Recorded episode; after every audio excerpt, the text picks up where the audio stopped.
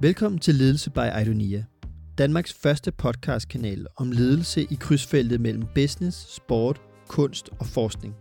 Vi planlægger at udkomme hver måned med nye, inspirerende programmer om ledelseskunsten. Her i starten udkommer vi dog lidt oftere, så følg med for endnu mere frit tilgængeligt kvalitetsindhold. Jeg hedder Anton Mærkød, og udover at være redaktør på den her serie, så er jeg idrætsstuderende. Og jeg har brugt det meste af min tid på idrætsstudiet på at prøve at forstå talentbegrebet, særligt inden for fodbold. Udover at være blevet introduceret til empowering, coaching, motivationsteorier og den relative alderseffekt, er det, der står klarest for mig, at måden vi forstår, hvad et talent er, påvirker ret væsentligt den måde, det giver mening for os at drive talentudvikling på. Så jeg vil gerne invitere dig, kære lytter, til at reflektere over, hvad er et talent? Og hvem bør have retten til at vurdere det? Udøveren eller træneren? Du lytter til et program i serien Ledelse med Trolde. Michael Trolle er kantskian i biologi og idræt, og tidligere CEO, sportsdirektør, landstræner og landsholdsspiller i Volleyball Danmark. Han har derudover skrevet en række bøger om ledelse, og har rådgivet, undervist og coachet markante ledere inden for dansk sport, kunst og erhvervsliv. I dag er Michael co-founder og direktør i Idonia og Dreams and Details Academy, som han har skabt sammen med Jim Hagemann Snabe og Jesper Lok. Igennem programmernes nedslag forsøger vi at invitere lytterne ned i de dybere lag i forståelsen af mennesket, vores præstationer, motivation og engagement, samt hvilket lederskab der skal til for at forløse menneskets maksimale potentiale. Vi håber, vi vil være i stand til at inspirere jer med dette program. God fornøjelse. Vores forhåbning er, at du efter at have lyttet til dette kapitel har fået nogle nye perspektiver på, hvad et talent er, talentudvikling, og hvordan man kan se spillere med potentiale som mere end blot spillere, men som hele mennesker, og hvorfor det er altafgørende i den holistiske talentudvikling. Og hvem ved, måske kan vi udfordre dig på din forståelse af, hvad talent er.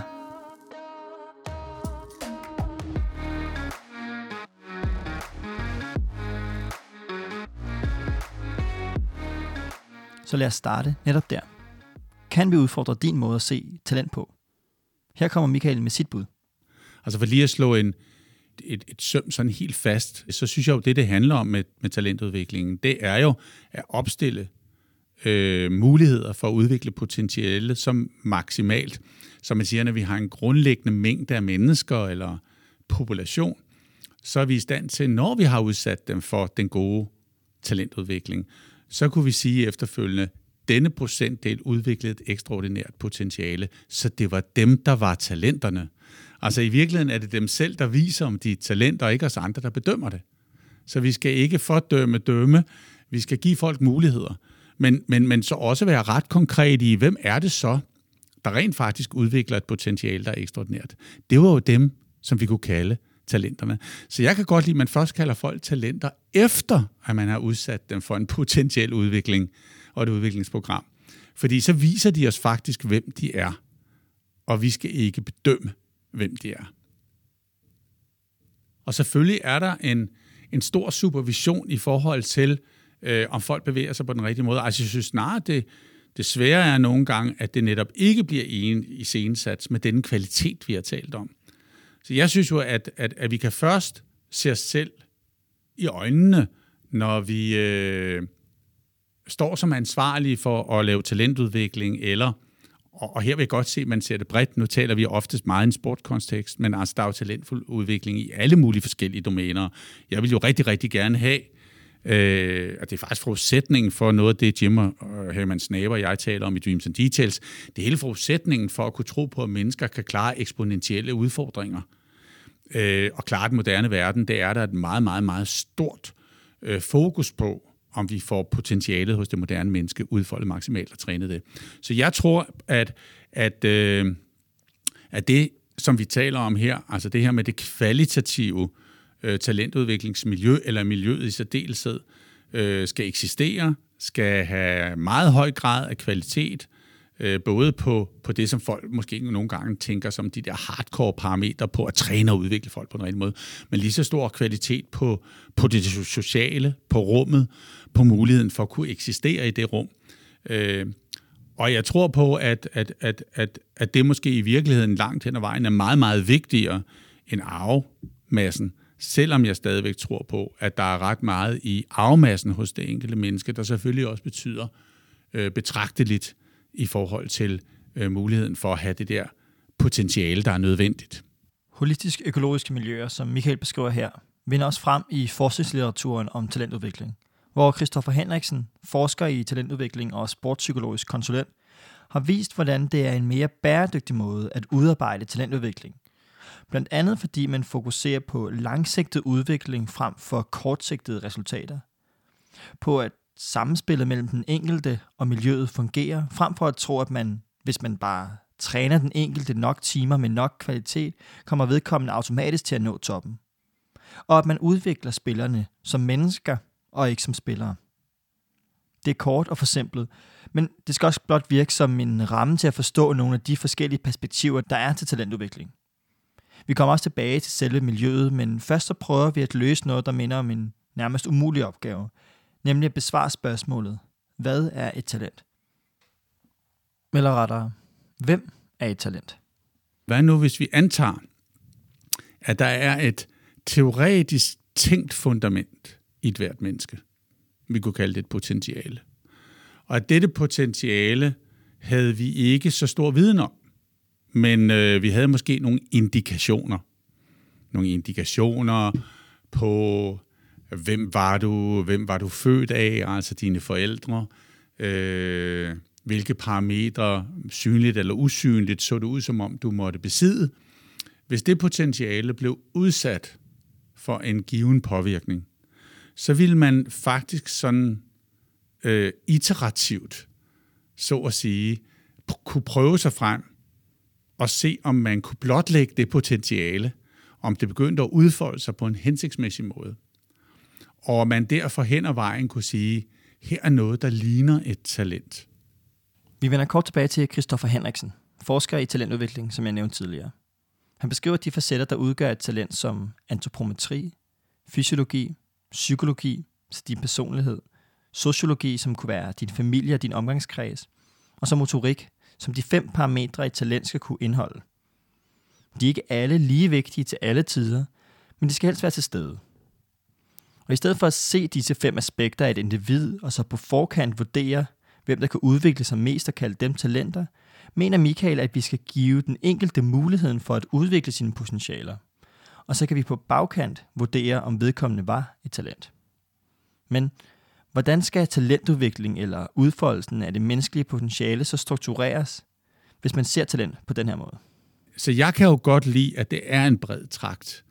Det, i, I den her verden, hvor vi har så mange muligheder, der skal vi sørge for, at vores at vores børn, eller det moderne menneske, eller dem, vi leder for, eller hvad det nu er, at vi sørger for, at folk får mulighederne for at afsøge øh, deres talent igennem at blive udsat for en potentiel udvikling inden for de områder. Så jeg synes, det allerbedste, øh, det er, jeg kan huske, at, at Merete Eldrup, da hun var chef for TV2, hvor jeg talte med hende omkring det her, sagde til mig, øh, Michael, Øh, fordelen ved at have sådan en stor mediekoncern, som TV2 er, sagde hun, det er jo, at vi har så mange muligheder for at sætte folk i spil. Øh, og øh, man kan ikke altid vide, hvem det er, der bliver en, en Mr. News eller en Miss News. Men når der pludselig er en, der rækker hånden op i flokken og siger, jeg kunne godt tænke mig at prøve at være oplæser på TV2 News, så siger vi måske ikke til at starte med, det tror vi ikke på. Men vi giver folk en mulighed. Og pludselig er altså nogen, der, der slår igennem øh, against all odds, som vi aldrig kunne have rekrutteret til det, men hvor det er det at teste det ud med mennesker, give dem muligheden, specielt hvis de har engagementet, hvad enten det er, fordi de mærker, de kan det let, eller de virkelig gerne vil det, men har svært ved det, men alligevel godt kan, fordi de ved det så meget, at man så giver dem den mulighed og ser den udfoldelse. Når vi siger, at en persons talent eller potentiale ikke nødvendigvis kan blotlægges tidligt i vedkommendes udvikling, siger vi også, at man som individ bliver nødt til at søge forskellige steder hen, for at få en fornemmelse for, hvor man kan og vil udvikle sig. Men det kræver til gengæld også, at man får muligheden der, hvor man søger hen. Jeg tror, man er nødt til at være søgende som menneske, og heldigvis er der store muligheder i dag, fordi vi er hjulpet den verden, vi lever i. I gamle dage skulle man måske køre ned på musikskolen for at lære at, slå, at spille nogle akkorder og se, om man kunne synge. Øh, I dag kan du jo gøre det på nettet. Du kan sågar få de digitale øh, programmer til at fortælle, om du synger falsk eller rent, øh, og, og, og, og hjælpe dig den vej rundt. Så du, du kan afprøve mange ting som mennesker i dag, og det har vi jo talt om i andre programmer også, og det er faktisk også nødvendigt, fordi vi kun har den her maksimale biologiske levetid på 80-100 år, men skal have mennesker i fremtiden, der kan så betragteligt meget mere, end vi andre kan. Derfor er det rigtig godt, at de her udviklinger og, og læringsplatforme, de ændrer sig. Øh, det moderne menneske bare lære at, at bruge det på en hensigtsmæssig måde, så man kan være menneske i det. Og det er en lang og en helt anden historie. Men jeg tror, det er nødvendigt, at vi, får, at vi bliver nødt til at teste af, for at finde ud af. Og, og jeg har for eksempel fornemmelsen i, i, med den alder, jeg har i dag, at der var noget andet. Der var mange ting i livet, jeg ikke fik testet af. Og som jeg godt fornemmer, det kan jeg ikke nå nu. Øh, også fordi jeg vil stadigvæk godt blive det, jeg er i, og være god til det, jeg er i. Men dybest set ved jeg jo ikke, om jeg har et skjult potentiale, som aldrig er blevet forløst. Fordi jeg aldrig har været ude at teste det af.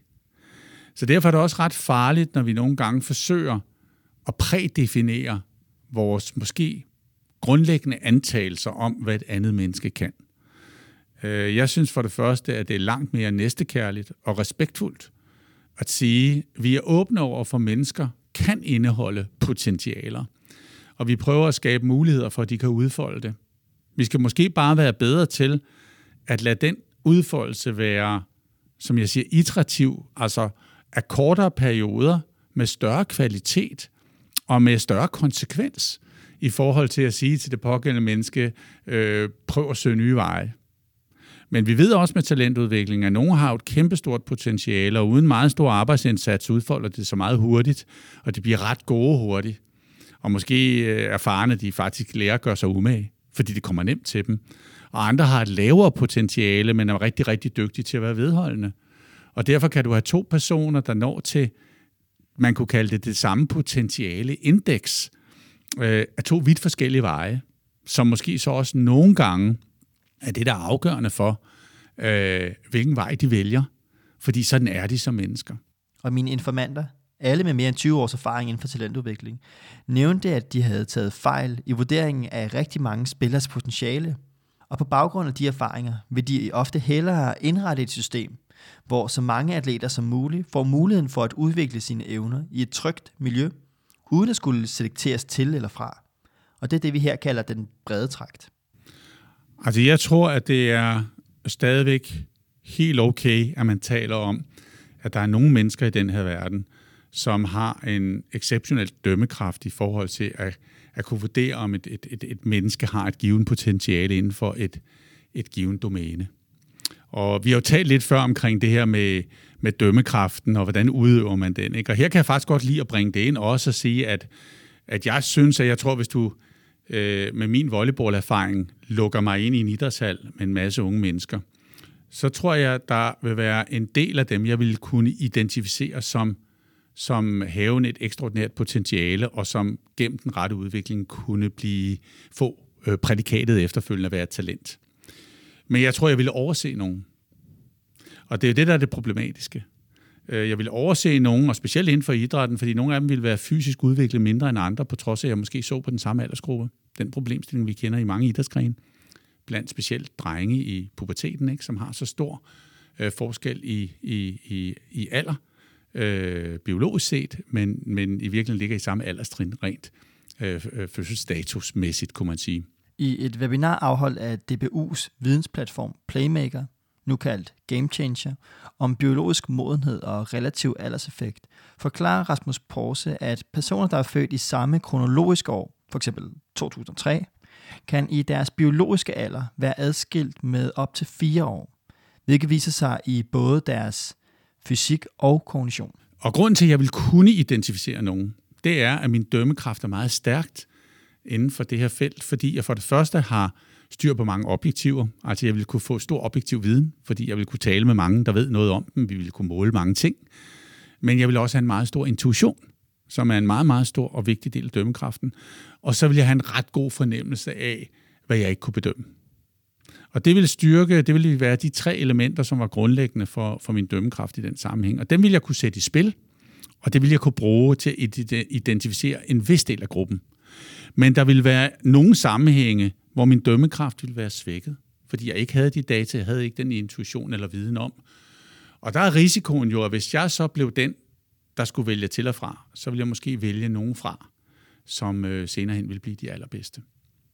Øh, og også her vil jeg godt vende tilbage til, til det, jeg sagde måske i starten omkring, hvor multifacetteret det her, eller hvor komplekst det er, at selvom at min dømmekraft vil være stærk, grundet af, at jeg er den person i det domæne, øh, så vil der sikkert være ting, der var involveret, som jeg alligevel ville overse, øh, som spiller en stor rolle, vil det vise sig senere hen. Ikke?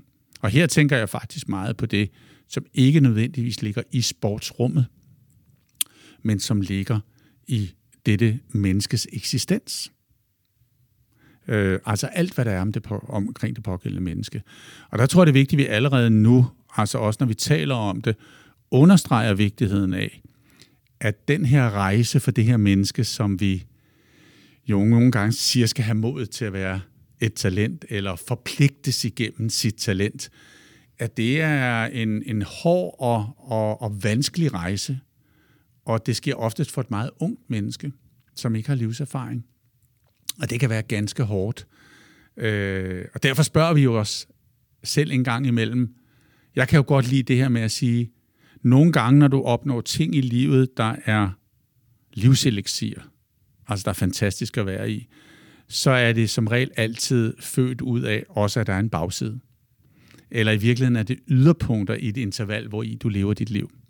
Så når du er har et stort potentiale og et stort talent, så forpligter det jo også at have det navn på ryggen. Øh, de forventninger blandt dine kammerater i skolen, i fodboldklubben, øh, måske langt hen ad vejen også en indirekte mulighed for at få kærlighed for din familie. Øh, dine forældre flager der hele tiden op på alle mulige sociale medier, og alle de ting, der foregår, er et ret stort pres, øh, som ikke altid skaber lykkelige mennesker, skal man huske. Øh, som også nogle gange gør, at det bliver så tydeligt, at det er ens identitet, at hvis det selvbillede pludselig brækker, fordi det viser sig, at du ikke har det potentiale, man troede, eller det viser sig, at du ikke kan være på den livsrejse, for du kan ikke rumme det, du kan ikke være i det, det er ikke det, du skal, så mister du overnight nogle gange din identitet. Og det, der er meget øh, traumatisk for mennesket, og det har vi jo talt om før, det er, hvis du mister den del af dit selvværd, eller dit værd i livet, som dybest set giver dig et tilhør hos andre, eller gør, at du bliver elsket af andre, og specielt måske din familie, dine forældre, øh, øh, så mister livet pludselig mening. Og deri er det jo ret farligt faktisk. Øh, og derfor er det ret vigtigt, at forældre aldrig nogensinde elsker deres børn for, for deres, kan man sige, formelle identitet, men simpelthen elsker dem betingelsesløst, fordi det er deres børn. Og de er som forældre sat i verden for at skabe elskværdige livsrejser, og de livsrejser er ikke nødvendigvis bare at være talent under evig talentudvikling inden for et eller andet domæne. Så derfor er nogle af de her ting problematiske.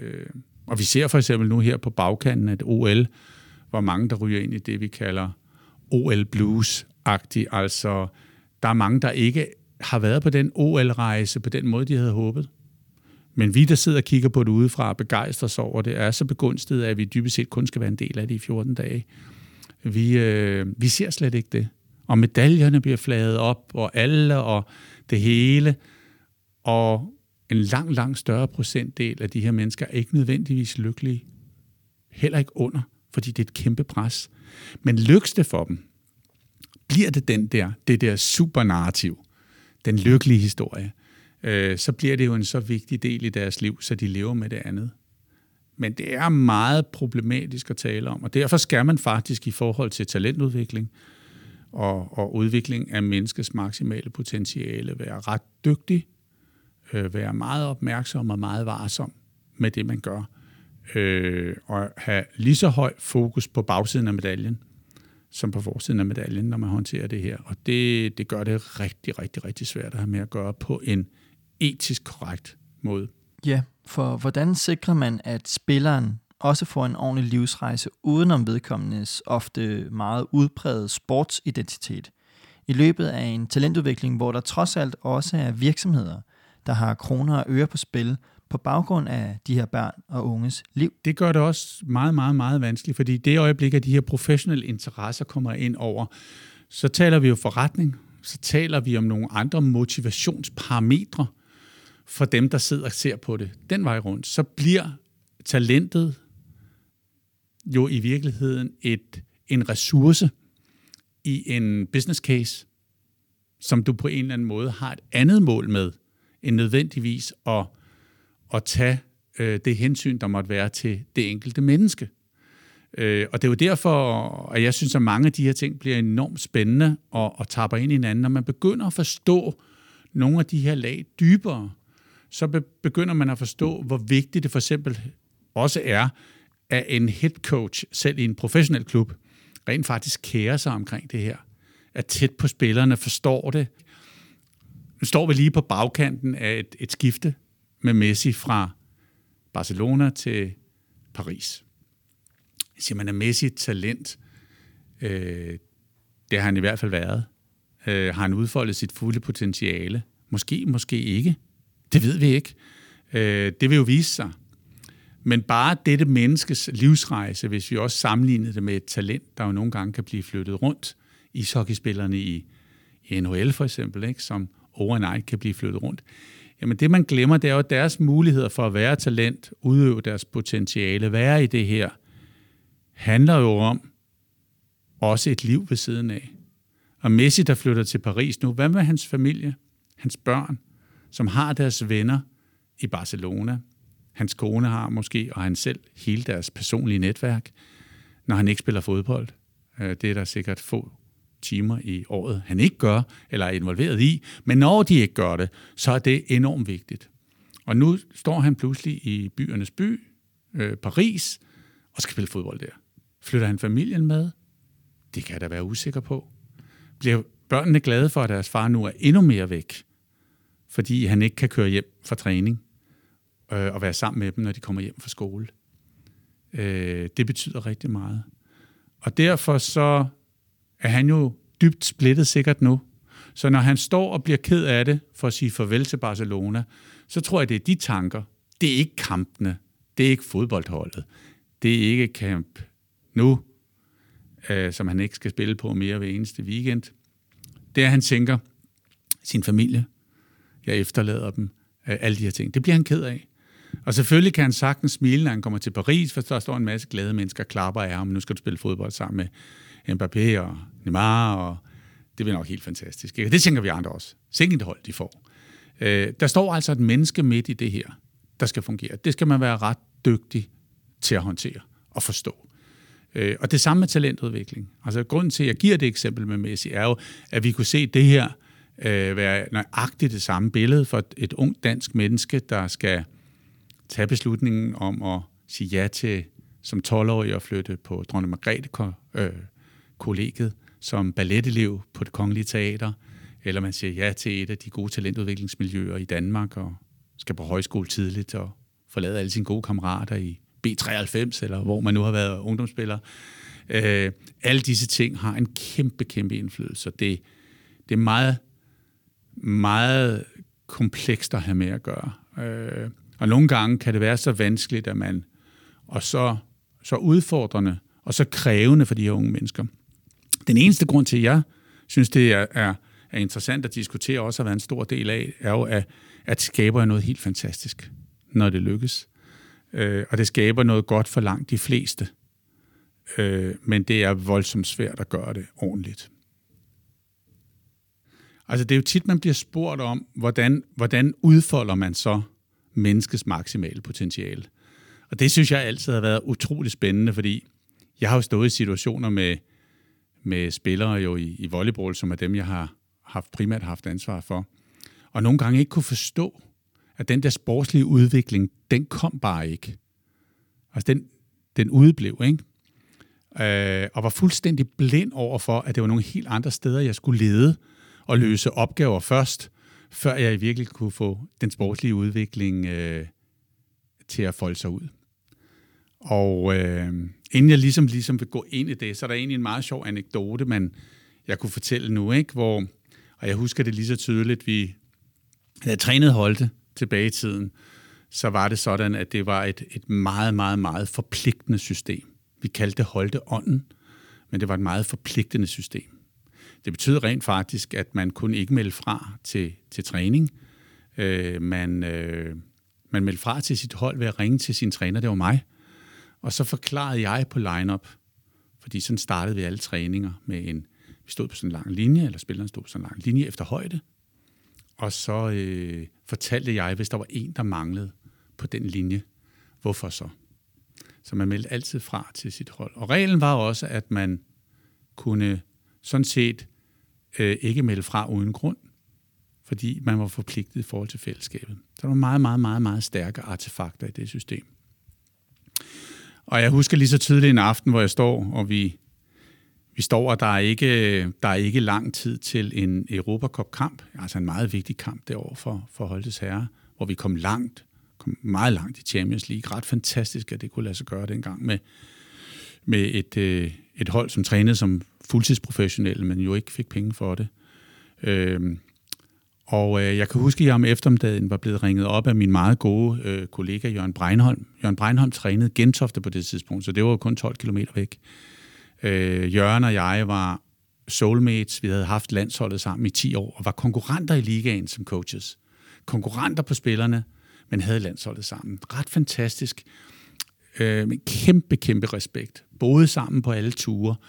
Øh, og, og og det viser altså, at man godt kan tænke sammen og mod hinanden, når konteksten er rigtig.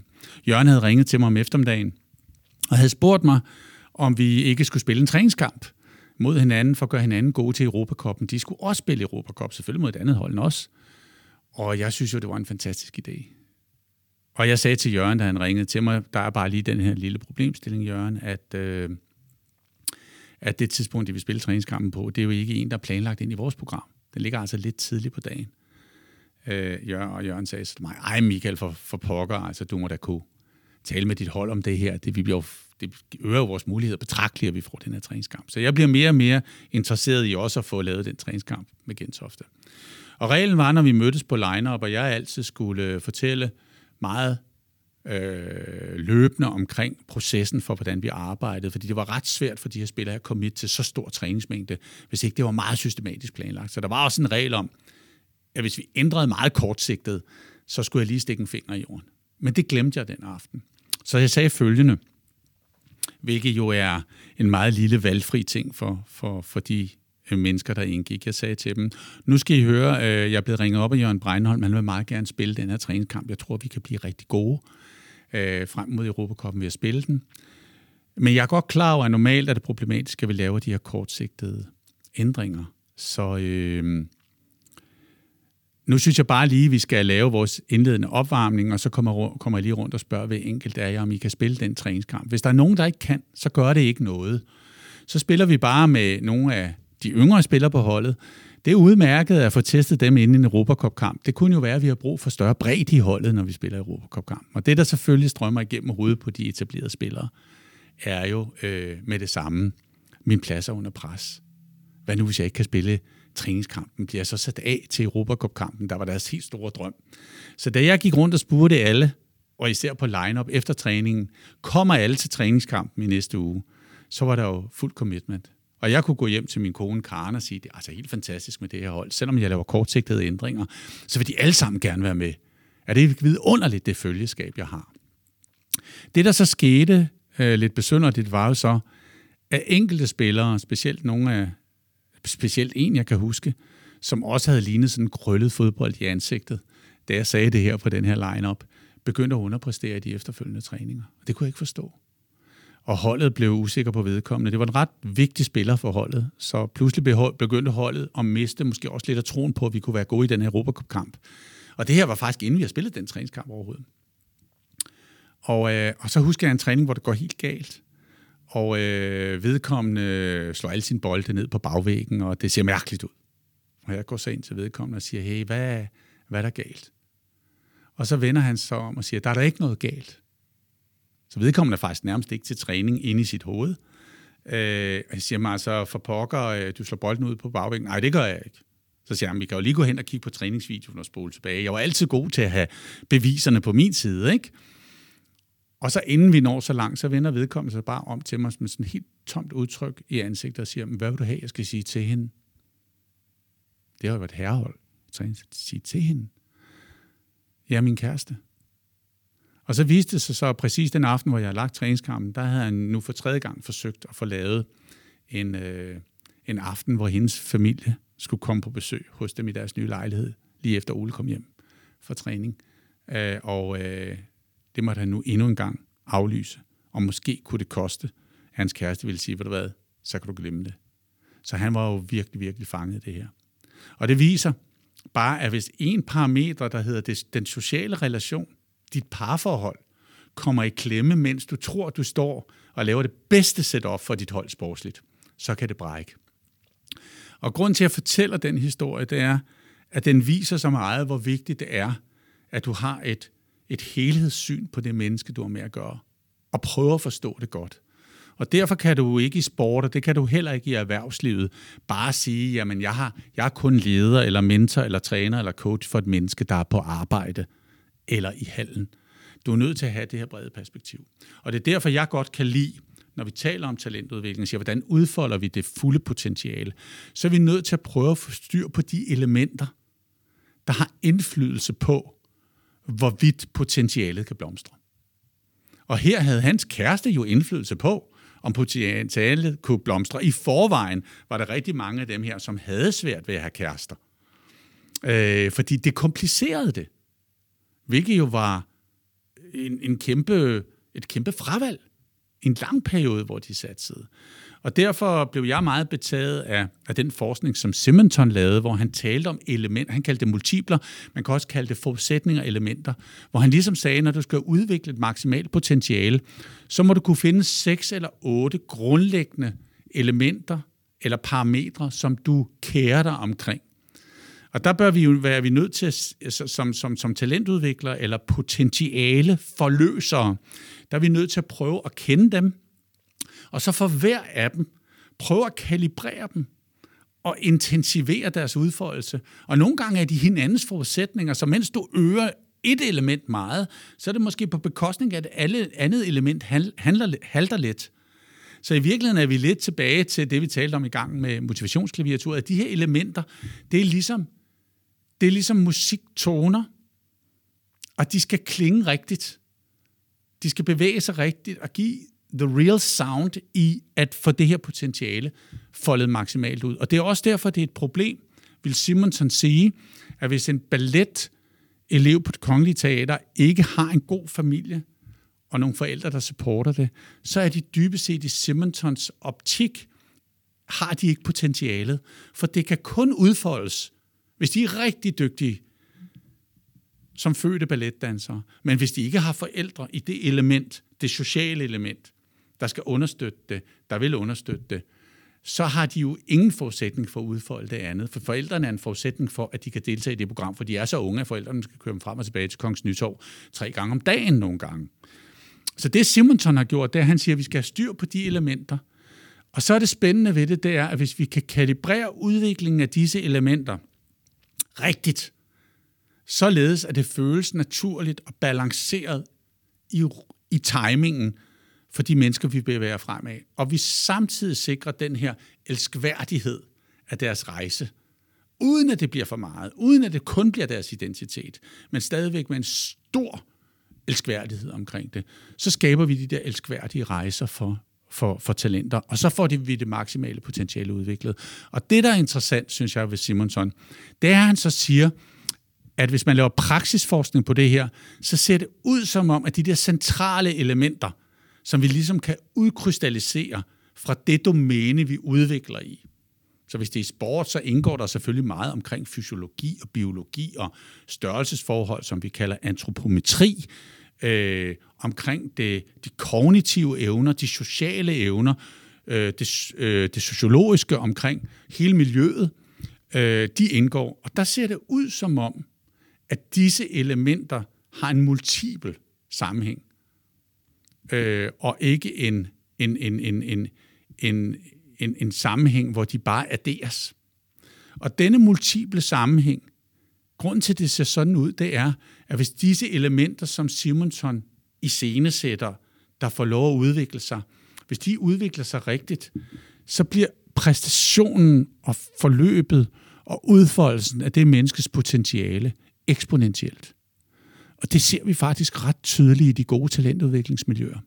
Hvis vi vender tilbage til de fem parametre, Kristoffer Henriksen opstiller for at være et talent, altså antropometri, fysiologi, psykologi, sociologi og motorik, kan man forestille sig, at man som talentudvikler kan skrue på de her knapper på forskellige tidspunkter, for at få talentudviklingen i et holistisk perspektiv til at forme sig, så det ikke kun handler om at træne rigtigt, men også at talentet føler sig set, hørt og forstået. Altså det er jo at spille den helt optimale jazzmusik. Fordi det kan du heller ikke lave et partitur over. Derfor bliver det heller aldrig nogensinde optimalt. Det kan man ikke tale om.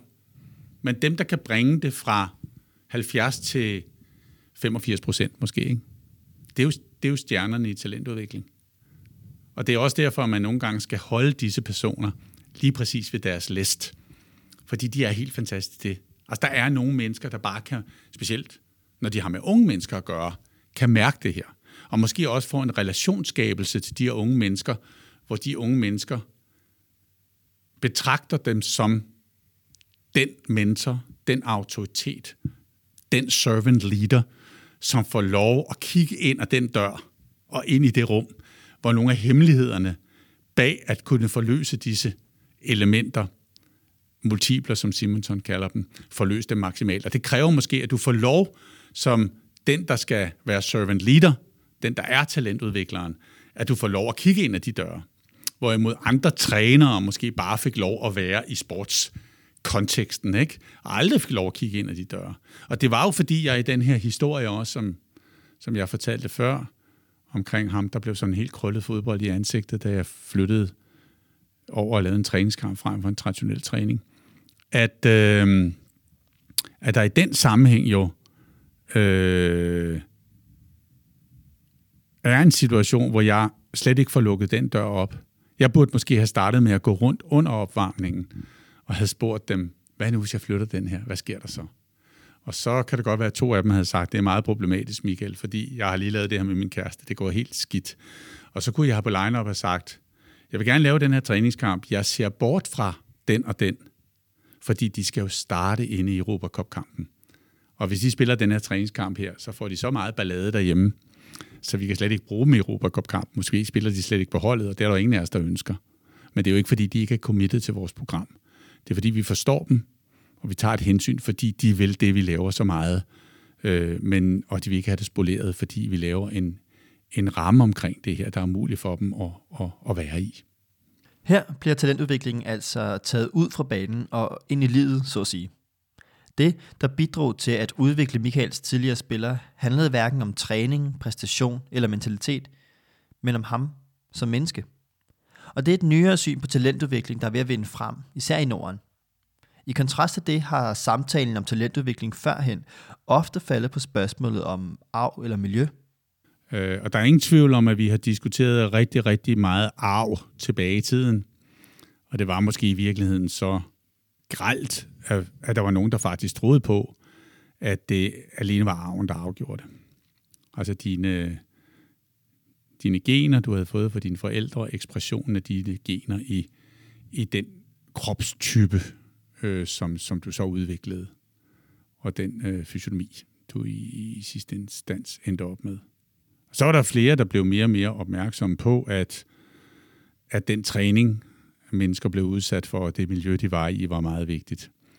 Og der var kunne hjælpe med nogen for 10 år siden, der begyndte at skrive artikler om, at, at bare du trænede hårdt nok, så kunne alle sådan set få forløst deres drøm om, hvad det ville blive til. Det tror jeg er en sandhed med meget store modifikationer. Og jeg er dybest set ikke stor tilhænger af at gøre ting så sort-hvide, fordi det er de ikke. Øhm, man kan sige, de ypperste inden for feltet her, tror jeg, er generelt meget enige i dag om, at det er et både og selvfølgelig. Og derved noget, der også bør indgå i blandt andet de der multipler, som vi har talt om, eller faktorer, som Simonsen også påpeger. Og det kan være mere eller mindre udtrykt øh, i forskellige idrætsgrene. Og vi ser jo i dag, at idrætsgrene i langt højere grad bliver meget, meget, meget mere specifikke på kropsbygning, Øh, så kan det være forskelligt, når vi snakker om teamsports, fordi for eksempel i volleyball kan du have en spilfordel, og du har også en forsvarsspecialist i volleyball, der hedder en libero.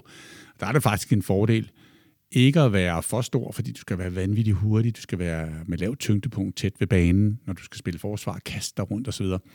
Men du kan også være for lille i nogle givende sammenhænge, fordi din rækkevidde ikke er så stor heller. Der er altså grænser for i volleyball, hvor meget du kan nå at flytte din krop, og derfor skal du også nogle gange bare kunne række efter bolden og spille den.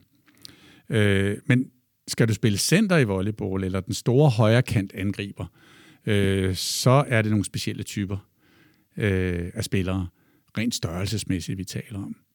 Så alt det, der ligger på arvemasse der og udvikling af det, det har en stor betydning.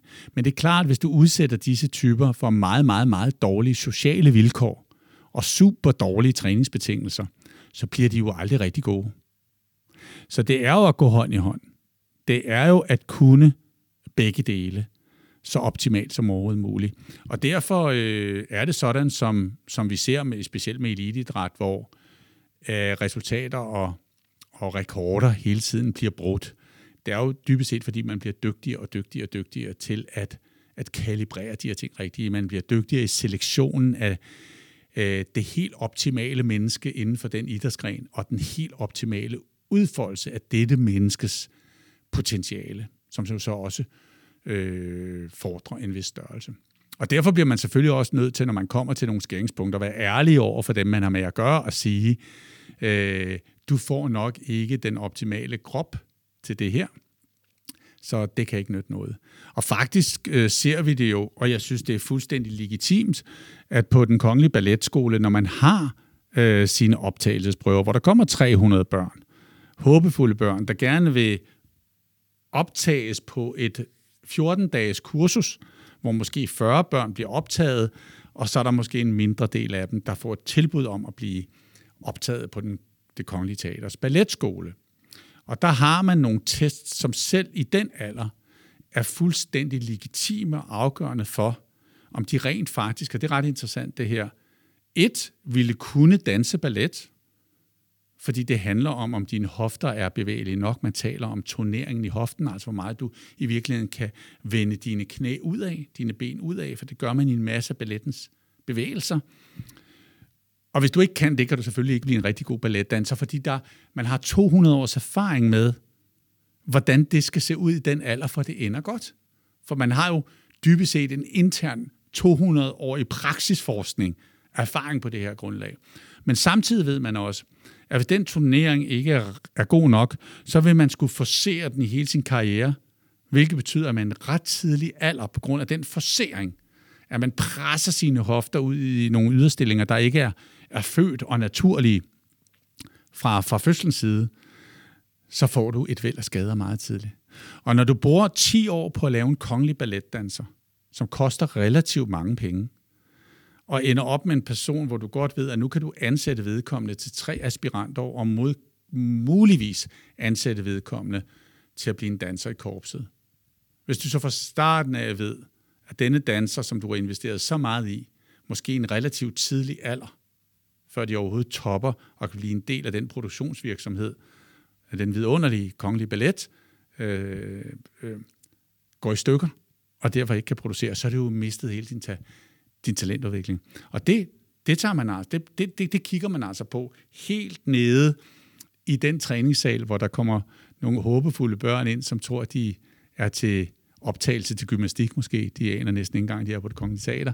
At man får testet deres hofter godt nok til at kunne sige, at hvis de ikke har øh, de fysiske forudsætninger, så skal de slet ikke starte på det her.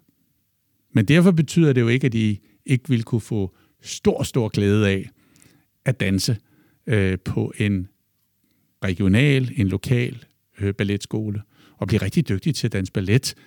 De skal bare ikke være kongelige balletdansere, for det er deres fysik ikke til. Så det er jo et meget godt eksempel på, at der er genetik i det her. Der er noget selektion der, når vi snakker den allerhøjeste klinge. Øh, men der er også en masse andre ting omkring det, det, det, det øh, øh, i, i forhold til de miljøer, de er i som vi må tage stilling til. Og der bliver vi bare også nødt til at være meget dygtige til at vurdere, hvor meget betyder det her så. Fordi du kan godt have personer i nogle idrætsgrene, som ikke har den helt optimale fysik, men hvor fysikken bare også betyder mindre. Og derfor kan du godt leve med det. Og derfor er det faktisk okay, og det har du så med i dine betragtninger. Men der er en tendens til, at topidræt i dag jo har nogle, nogle helt specielle kropstyper, både for mænd og kvinder, som som udgangspunkt har en stor fordel på en bred del af de positioner, der spilles i det spil. Ja, øh, øh, altså, fodboldspillere er jo heller ikke vanvittigt høje. Der er, jeg tror, der er flere, der er lavere end gennemsnittet, end højere end gennemsnittet i sammenlignet med andre idrætsgrene eller sammenlignet med, med, med normal population. Så der er nogle bevægelser i den retning. Men igen, man skal passe på, at man ikke ser det meget sort-hvidt. Når jeg har snakket med talentudviklere, sportspsykologer og folkene i Team Danmark om, hvad grundstenen i god holistisk talentudvikling er, nævner de alle sammen psykologisk tryghed som noget af det første. Men hvad er tryghed? Ja, altså jeg tror på, at, at når vi taler om det her øh, begreb om at, at skabe de elskværdige rejser, så tror jeg meget, at, at det hele dybest set skal tage, tage udgangspunkt i, at den gruppe, du er et, et, et, et, et, et, en, en person i, det tilhør, du har, øh, at det hele tiden er balanceret. Og, øh, og når vi snakker om at og, og i virkeligheden have tryghed i sådan nogle grupper, så er det måske trygheden ved at være i den der elskværdige position. Respekteret position. Øh, en, en position, hvor andre synes om dig. Og, øh, og muligheden for at være i det, kan man jo have to. Altså den her tryghed, kan man jo have to tilgange til. Man kan sige, at tryghed er at være i situationer, hvor du ikke bliver konfronteret med noget, og derfor føler dig tryg. Tryghed kan også være, at du har elementerne til at klare at blive konfronteret. Så føler du dig også tryg. Og jeg kan jo godt lide det sidste. Jeg synes, at det bliver misforstået. Jeg tror, vi skal klæde folk på til at kunne være trygge mod forandring, og trygge mod at blive udfordret, og trykke mod vanskelige situationer. For i derigennem at kunne kalibrere sig selv og klare sig, og derved forblive i en elskværdig situation. Altså, du, du bliver agtværdig. Du bevarer dit selvværd. Du opretholder din selvtillid til at kunne noget, og du kan klare dig. Det betyder ikke, at trygheden ikke i nogen sammenhæng kan, kan omfatte øh, den del af trygheden, som egentlig bare er, at du er komfortabel, og du ikke bliver udsat for noget, og derfor føler du dig tryg. Desværre synes jeg i dag i samfundet, at vi taler lidt for meget om den forkerte tryghedsfølelse. Fordi jeg tror ikke, at vi kan kan øh, forandre det faktum, at verden bevæger sig på en måde, så det mest trygge menneske i den her verden, det er et menneske, der, der har en fornemmelse af, at de kan klare sig. Og der synes jeg faktisk, at sport er fantastisk, men også andre domæner til virkelig at lære os øh, de færdigheder. At kunne operere i systemer, hvor vi øh, ved, at hvis vi skal kunne klare os i noget og ikke er gode til det, så må vi øve os på det og træne det. Og det hjælper ikke ret meget for disse mennesker bare ikke at blive udsat for det mere så. Altså beskytte dem imod den virkelighed, som i virkeligheden rammer dem. Men det er, men jeg tror, hele det her tryghedsbegreb handler om også en balance imellem de der to former for, kunne man næsten kalde det, eller tilgange til, hvornår et menneske er trygt, eller føler et menneske sig trygt. Øh, og det må ikke være kun det ene eller kun det andet, men jeg tror, det handler ekstremt meget om i fremtiden, at man føler, at, at man kan klare sig. Og det er jo også det, Ryan og Daisy påpeger i deres tre basale psykologiske forudsætninger, som de synes skal være til stede for, at menneske føler, at de er midt i et meningsfuldt liv. Ikke? Og det er det der med, at de har kompetencerne til at kunne klare sig. Man føler, man, jeg kan være i mit liv lige nu med det, jeg er og det, jeg kan. Øh, men det er også det her autonomibegreb. Ikke? Altså det er faktisk evnen til at, at kunne. Og det der med at kunne klare sig er ikke nødvendigvis, at man har redskaberne til at kunne klare sig. Det er også at vide vejen til at lære at kunne klare sig altså, som er lige så vigtigt. Så det har også lidt større bredde. Ikke?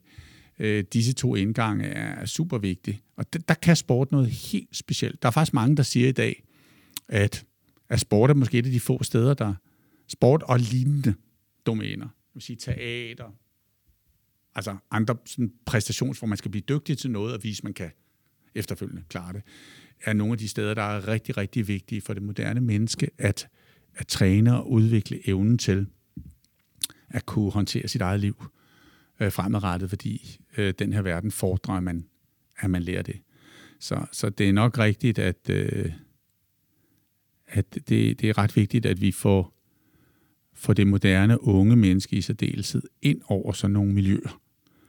Øh, ikke alene, fordi vi gerne vil udfolde deres potentiale eller hjælpe dem med at blive rigtig dygtige til at spille fodbold, men måske i særdeleshed, fordi det er en, øh, en meget, meget, meget vigtig del af deres dannelsesrejse at komme ind i sådan nogle sammenhæng øh, i den verden, vi er i i dag. Og dermed også en vigtig del af talentudviklingen, vel? Ja. Vi slutter dagens kapitel af med at forsvare udsagnet eller ambitionen, at alle burde gå til fodbold, men det er ikke alle, der bør blive fodboldspillere. Jeg tror, det er afgørende, at når man skal kunne leve med at lave den optimale talentudvikling, eller når man påtager sig som en, der vil hjælpe et andet menneske med at få forløst sit potentiale, så er det meget vigtigt, at, at det er den daglige rejse sammen med dette menneske, der bliver det essentielle. Der bliver det meningsfulde. Der dybest set er dette menneskes livseliksir. Øh, og det ikke er fokus på endemålet eller ankomsten. En af de gange, hvor jeg lærte det her meget godt, og jeg tror i virkeligheden også, at, at jeg selv altid har været eksponent for os i idrætssammenhænge, hvilket mange ikke forstod, at jeg sagde, at, at det at, at, at, at vinde titler, eller det at få medaljer, er jo bare en konsekvens af en meningsfuld rejse, forhåbentlig.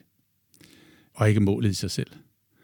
Og øh, en af, af de situationer, hvor jeg synes, jeg så det meget tydeligt, også en af mine øh, store mentorer, jeg har været så øh, begunstiget at få lov at arbejde sammen med vedkommende i en længere periode, nemlig Ingolf Gabold, som øh, faktisk er uddannet komponist, klassisk komponist, øh, men, men endte som leder inden for kunstens verden, og jo excellerede fuldstændig fantastisk som chef for TV Drama, og som i virkeligheden tog hele rejsen sammen med sin meget dygtige kollega Svend Clausen, og egentlig bevægede øh, Danmarks Radios øh, tv-dramatikudvikling helt tilbage fra Køngehøvdingen, hvor de prøvede sig frem, og hvor man, når man ser det i dag, kan se, at det, det var nok øh, noget, de skulle øve sig på til at lave nogle af verdens allerbedste tv-dramatiske produktioner, som, som udløste flere Emmy'er til Danmark. Øh, de havde et fantastisk miljø øh, ude i den gamle Gyngemose ude i Søborg, hvor at de havde nogle barakker nede bagved øh, tv-byen, øh, fordi at de, som Ingolf Gabel sagde nogle gange, der lugter lidt for meget live Panduro, øh, Øh, oppe på 6. sal inde i, det store, i den store tv-kontorbygning. Så de flyttede ned i de der barakker, og dernede havde de deres egen lille filmby, nærmest, hvor de producerede de her, den her fantastiske tv-dramatik. Og der talte vi, Ingolf og jeg, tit om den der, den der rejse omkring, hvordan udvikler man sådan nogle projekter her? Hvordan får man committed folk øh, til det her? Han arbejdede med et begreb, der hedder One Vision, og det er de senere hen, tror jeg, udviklet til noget, der hedder Shared Vision, da Ingolf øh, stoppede, så de også hele tiden arbejdede med deres måde at gøre tingene på.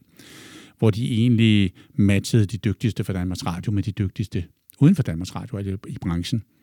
Og lavede de her fantastiske tv-dramatiske produktioner som iterationer. Øh, altså kortvarige optagperioder, som de hele tiden forbedrede, hvor de ofte startede med at, at konceptuere det med, med specielle øh, konceptuerende instruktører og, og, og producerede det den vej rundt, og, og faktisk begyndte at sende det, øh, før de havde produceret det sidste. Øh, ret fantastiske, øh, fantastiske udsendelser. Men det, som Ingolf øh, i hvert fald lærte mig, det var, at han sagde, at, at når vi skal udvikle mennesker i, i den her verden her, så er det sindssygt vigtigt, øh, at det, de er i i dagligdagen, giver meget stor mening for dem, og at de synes, det er utrolig motiverende at være i. Og, øh, og derfor var det faktisk meget essentielt for ham, at når han fik en forfatter ind i hans røde sofa, der stod sådan en stor rød sofa på hans kontor, hvor folk så satte sig ned, og så satte Ingolf sig overfor, og så fik man en, en rigtig god snak med ham om, hvad skal vi, hvordan, hvordan skal det her skrue sammen, den her nye serie. Og han gjorde faktisk langt hen ad vejen øh, forfatterne til, til kongen af serien, altså hvor man i andre sammenhænge ville lade forfatterne skrive en serie i USA, og så ville man lade nogle producenter og en instruktør instruere det efterfølgende, og forfatterne ville bare være reduceret til det, man kalde standardmanuskriptforfattere. Her var det faktisk forfatteren, der udviklede serien faktisk i takt med, at man næsten producerede den og, og lavede den. Og hvis det skulle kunne lade sig gøre, skulle de her forfattere jo være meget, meget, meget motiveret for at lave den her historie, for i virkeligheden, at, at den rejse med den produktion blev rigtigt. At den var drevet af stor grad af passion og motivation, og ikke bare at skrive en, en, en, en, en tv-serie. Øh, og der kan han jo, kunne han jo komme ud for, at, at folk kom ind og, og satte sig ned og sagde, nu skal vi lave, og der skal være helikoptereksplosioner, og det kommer til at koste en krig af en jetjæger. Og, og så kunne Ingolf jo så finde på at sige, jamen, kunne vi ikke forestille os, at det handlede om en, en almindelig politibetjent, en kvinde, som har nogle ting, hun ruder med i sit eget liv, men samtidig er hun en rigtig, rigtig dygtig kriminel betjent. Øh, og gradvist fik han måske ikke manipuleret, men han fik i hvert fald overbevist den her forfatter om, at det var, det var fandme også en ret spændende historie at skrive, ikke? Øh, og så kunne den rejse ligesom starte. Og produktet af det blev så en konsekvens af, at denne person havde været meget motiveret for den her rejse. Og så sagde han også til mig, at, at, at, at sådan burde det jo også være for alle unge mennesker, altså at, at rejsen ud mod øh, udfoldelsen af potentialet, eventuelt det at, at kunne have det som erhverv, eller kunne have det som en kompetence, er måske det allervigtigste. Så han sagde, når vi udvikler folk inden for sport, og vi udvikler folk inden for kunst, så er det det vigtigste, det er måske, at de, som man sagde, går på den kongelige balletskole, men det er måske ikke så afgørende, at de bliver balletdansere. Altså, at, øh, at fokus må være på, at hvis de netop skal blive gode balletdansere, så skal de have haft en fantastisk øh, Øh, skolegang i mange, mange år på den kongelige ballet. Og derfor skal den skole være så fantastisk, så det burde være en mønsterskole for alle danskere at gå der, velvidende, at det ikke er alle, der skal blive balletdansere. Og det han egentlig bare sagde, det er, at vi skal være dygtige til at lave livets skole for vores børn. Øh, og der kan vi lære rigtig meget af de skoler, der er dygtige til det. Øh, og det kan vi godt differentiere fra, om det endelige mål er, at man skal blive vanvittigt dygtig til det, den skole lige handler om. Øh, og det synes jeg var en, øh, en, super, en super god læring. At vi måske skal tilstræbe netop det her med, at i virkeligheden at det at være næstekærlig over for andre mennesker i det her liv her, det er faktisk at bidrage til deres menneskelige, deres potente udvikling, øh, så godt som man nu kan, i det touch, man har med dem i sit liv, hvad enten man er legekammerat, eller skolelærer, eller forældre, eller uddannelsesansvarlige, eller leder for dem senere hen i deres arbejde. Er det sådan, vi skal se det?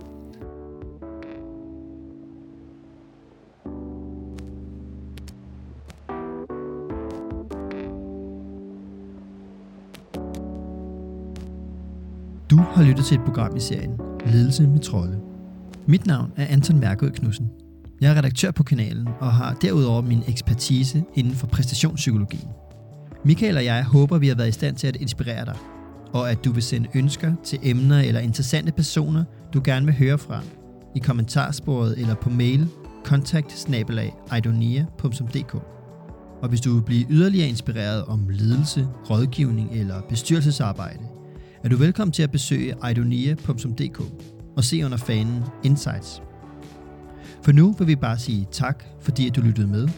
Vi høres forhåbentlig ved